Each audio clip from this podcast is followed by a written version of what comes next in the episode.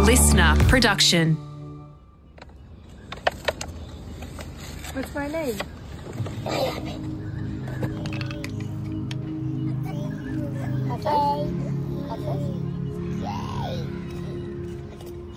I have three kids now. They're aged between two and nine. And with the birth of each one, I started to desperately feel the loss of my mum.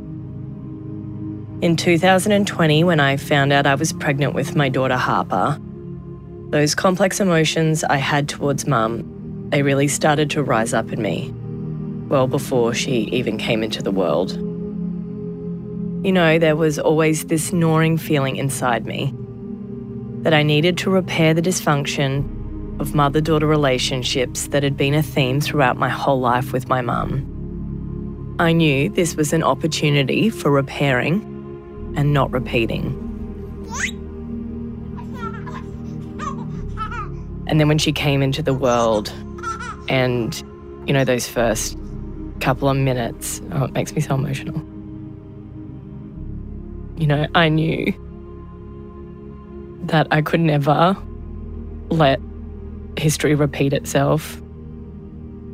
And I also felt like a lot of emotion towards my mum that was hurt and an anger that she wasn't here. And I often wondered if they started the same. You know, did this love start the same and, and was this the same feeling and something just went so drastically wrong? And if it could go wrong for mum, could it go wrong for me? How in life would I make sure it never happened to me or any of my kids?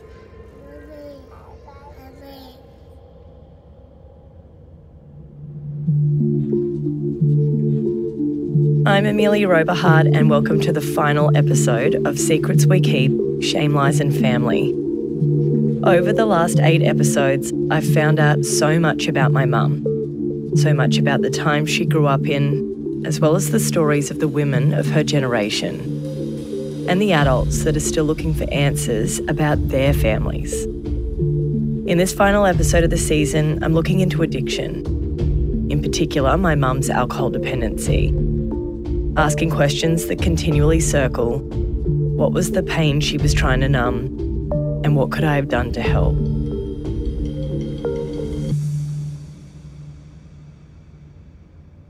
Before I get to my mum's story, I did want to take a moment to reflect on the stories you've heard throughout this series. I want to thank everybody that was vulnerable in coming forward with their story. Someone once told me vulnerability is the antidote to weakness. It's clear these stories have had an impact because of the messages that have come through our inbox. Hello. Thank you for your Secrets We Keep podcast. It's really been very enlightening.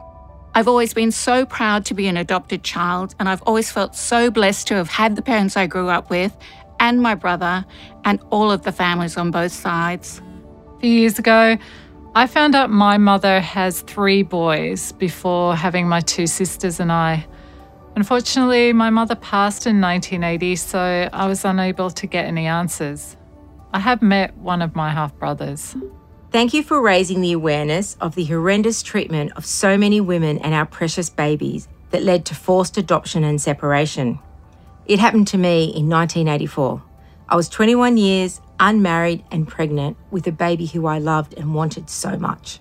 Hi, I've been listening to your podcast and it has really opened up my understanding of what happened in my family. It has truly helped me understand what my dad's mum probably went through and why she has so much hesitation to connect. It's really kind of exciting to hear other people talking about how I've felt for most of my life, and it sounds so accepted. This story mirrors my own.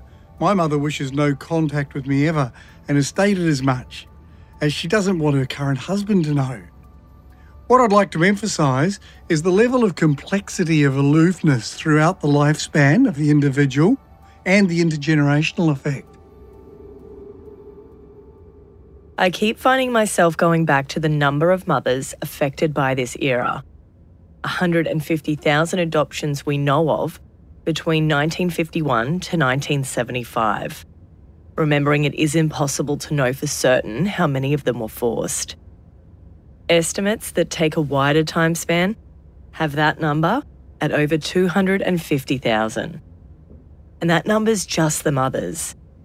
It doesn't include the 250,000 adopted people, the fathers, the siblings, the grandparents, or the adopted families.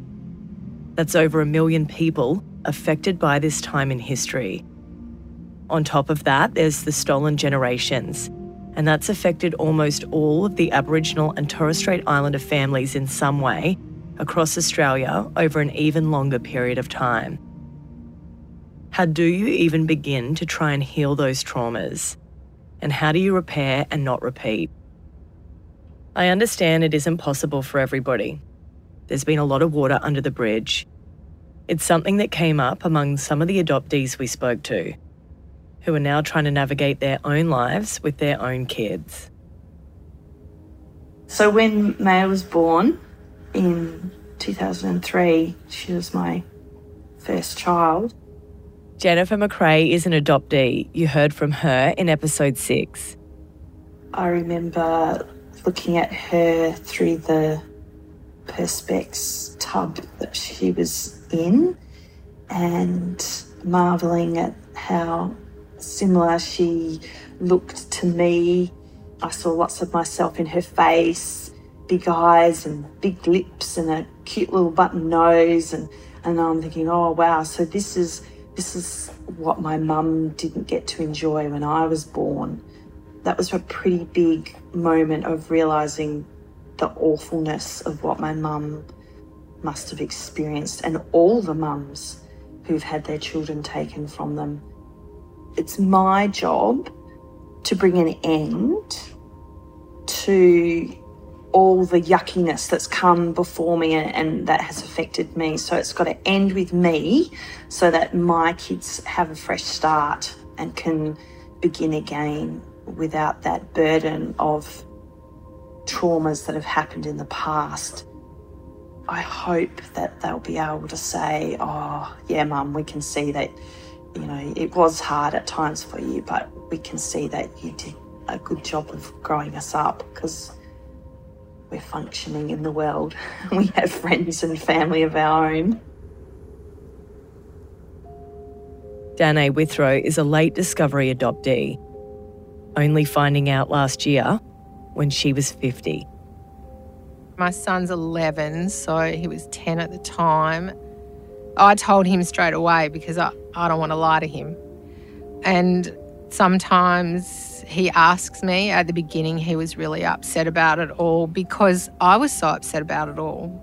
You know, it's not good when your mum's crying all the time.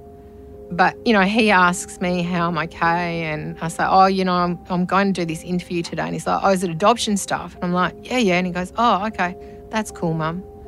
So I want him to know that, you know, if a wrong has happened to you, that you can stand up and you can say, no, that's not right.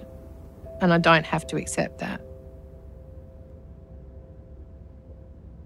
So much of this series is founded in shame the shame of seeking out contraception, shame of abortion, the shame of unplanned pregnancies and raising children out of wedlock, and the shame of having to give away a child simply because you're not married. I hope this series has helped lessen some of that shame and given the next generations an understanding of what women went through in the not so distant past. There is still one more element of this story I wanted to know about. Another stigma I wanted to confront, and that's addiction. I've felt a lot of complex emotions about my role in mum's drinking over the years always wondering if I could have done more to help her, or could I have been more supportive. At the same time, I was still a kid, early in my 20s, mum's drinking intensified, and I had no idea what to do. On top of that, our relationship was incredibly strained. I never knew where my place was with her, and I definitely did not know how to get her help. I always struggled to understand why she behaved the way she did, and what pain was she masking. I was convinced for so many years that she'd had a baby.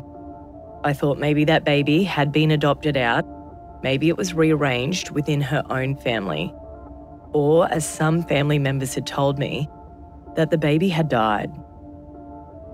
I now know that isn't what happened. What was it, though, that upset her so much?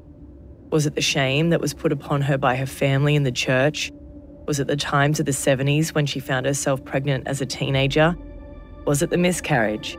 Was it the guilt of the breakup with Michael? Or was it the breakdown of the relationship to my dad? It could be any of these things that explained her drinking, all of them, or simply none of them. What I've realised is that I wasn't alone in being worried about mum. Many of her old friends and acquaintances have reached out to me, remembering the loyal and loving friend that she was and the great time she always provided. They have also recalled with sadness the way their relationships with her broke down as drinking took a grip on her life. The people in Mum's life, they were all having conversations amongst themselves about trying to get her help I think everybody was of the understanding that she needed help, but she was adamant she wasn't an alcoholic, and she was adamant she did not need help. It is extremely confronting to watch someone you love deteriorate in the way that she did. But I wondered what it was like from her perspective. My name's Professor Dan Lubman. I'm from Turning Point here in Melbourne. Dan's the Executive Clinical Director of Turning Point. It's an Australian addiction research and education centre.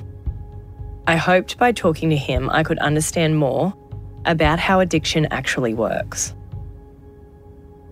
So, in your opinion, what drives people to become dependent on alcohol and other drugs? There's a whole range of different reasons why people end up developing you know, that sort of condition. We know that it can be related to underlying undiagnosed mental health issues. We know it can be related to underlying trauma. And we also know there's a family history, that there's a genetic component.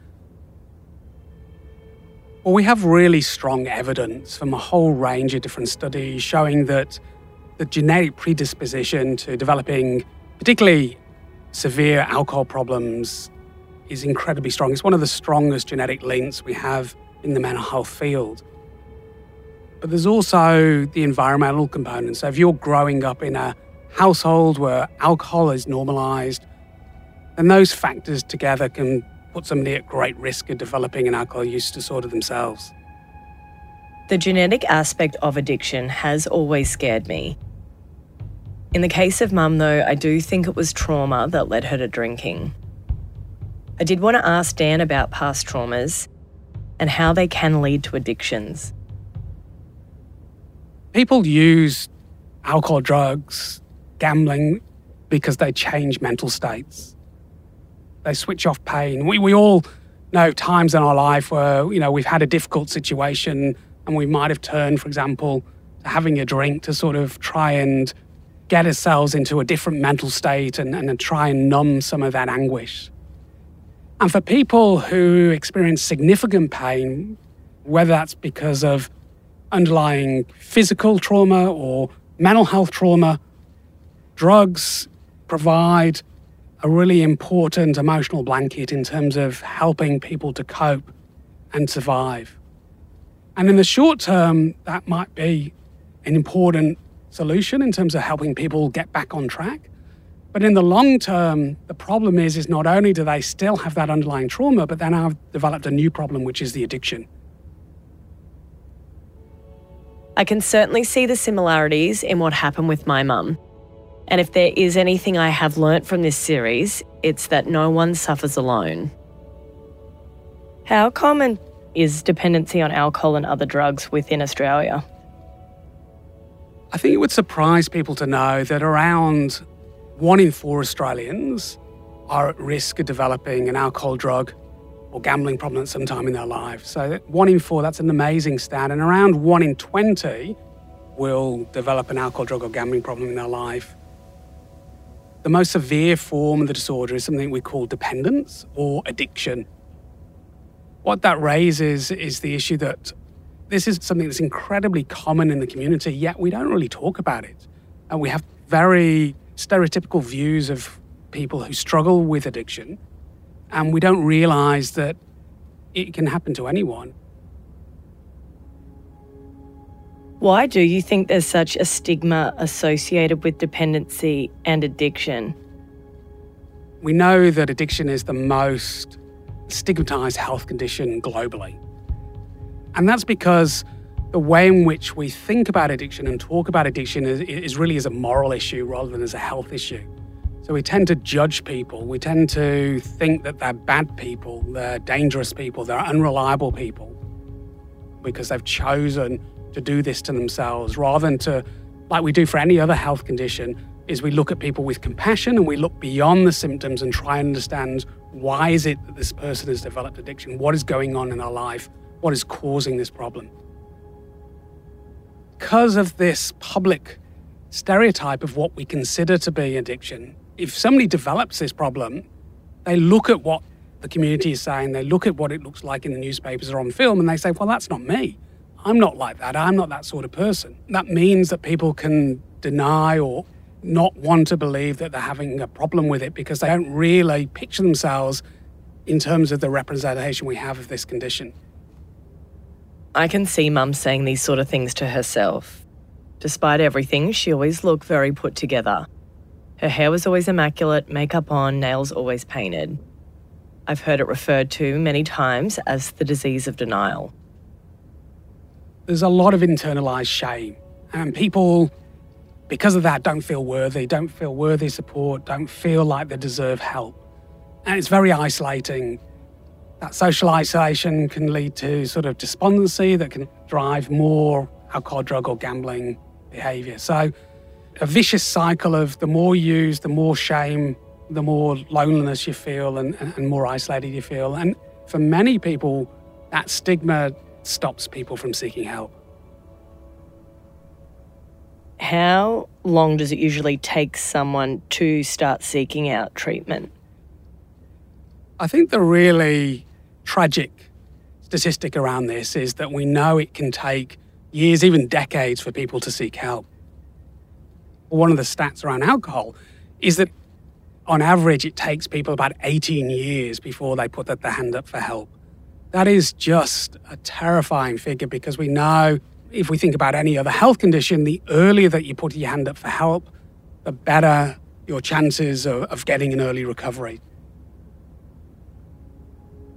I think one of the great myths is that when we're talking about addiction, it has a very poor sort of outcomes that, you know, not many people get better. And that, that couldn't be further from the truth. Over the last 20, 30 years, we've learned a lot more about addiction and what causes addiction and, and how to treat it. Strong evidence around medications that are easy to prescribe and have few side effects that really help people quit. We've also developed a whole range of different psychological therapies that are really helpful in terms of helping people develop the skills, the coping skills, the strategies to really deal with both their addiction and some of the factors that drive that addiction we understand the condition a lot more. If we're looking at treatment, we can say at least two thirds of people will overcome their addiction and live positive, meaningful lives and meet the goals they want to attain. I did learn a lot from my chat with Dan. I didn't know what to do when I was going through this 12 years ago, but I now know that treatment has come a long way since then. If someone you know is struggling, it's never too late. One big reason for making this series is that I wanted to change one other person's outcome, one other person's relationship with their child, parents, or their family. And I hope this series has done that. The other reason for making this series was to find out answers about my own mum, which I have and while I can't change the outcome of our relationship, I was able to change the way I felt about her. And that has given me an immense amount of relief. It would be remiss of me not to mention the person that raised me. During the 20 odd years of tumultuous relationship with my mum, there was always my dad. Giving up his life in many ways, professionally and personally, to take on a kid and then a rogue teenage daughter. And it was not an easy feat. He has always had my back and been my number one person. Even in this series, which is much his own story as it is mine, he never once faltered in his unwavering support. What I probably didn't expect is how much of this series would change me in other areas of my life. As a person, a wife, a daughter, and a friend. But most importantly, it's changed the way I look at being a mother. I'm definitely not the best mother, but I am a better mother. And I'll do everything in my power to make sure history doesn't repeat itself. If this episode has raised any issues for you, there is support available. For issues with alcohol and other drugs, you can talk to your GP or contact the National Alcohol and Other Drug Hotline at 1 800 250 015. For information around forced adoption, call 1 800 21 03 13. You can also find links to support in our show notes. This is the final episode of season one of Secrets We Keep. We do have some bonus episodes coming in the next few weeks, though, so keep your eyes out for those. There's going to be a season two of Secrets We Keep. It's currently in the works, uncovering some different Australian secrets. That is coming soon, so subscribe and follow Secrets We Keep to stay up to date.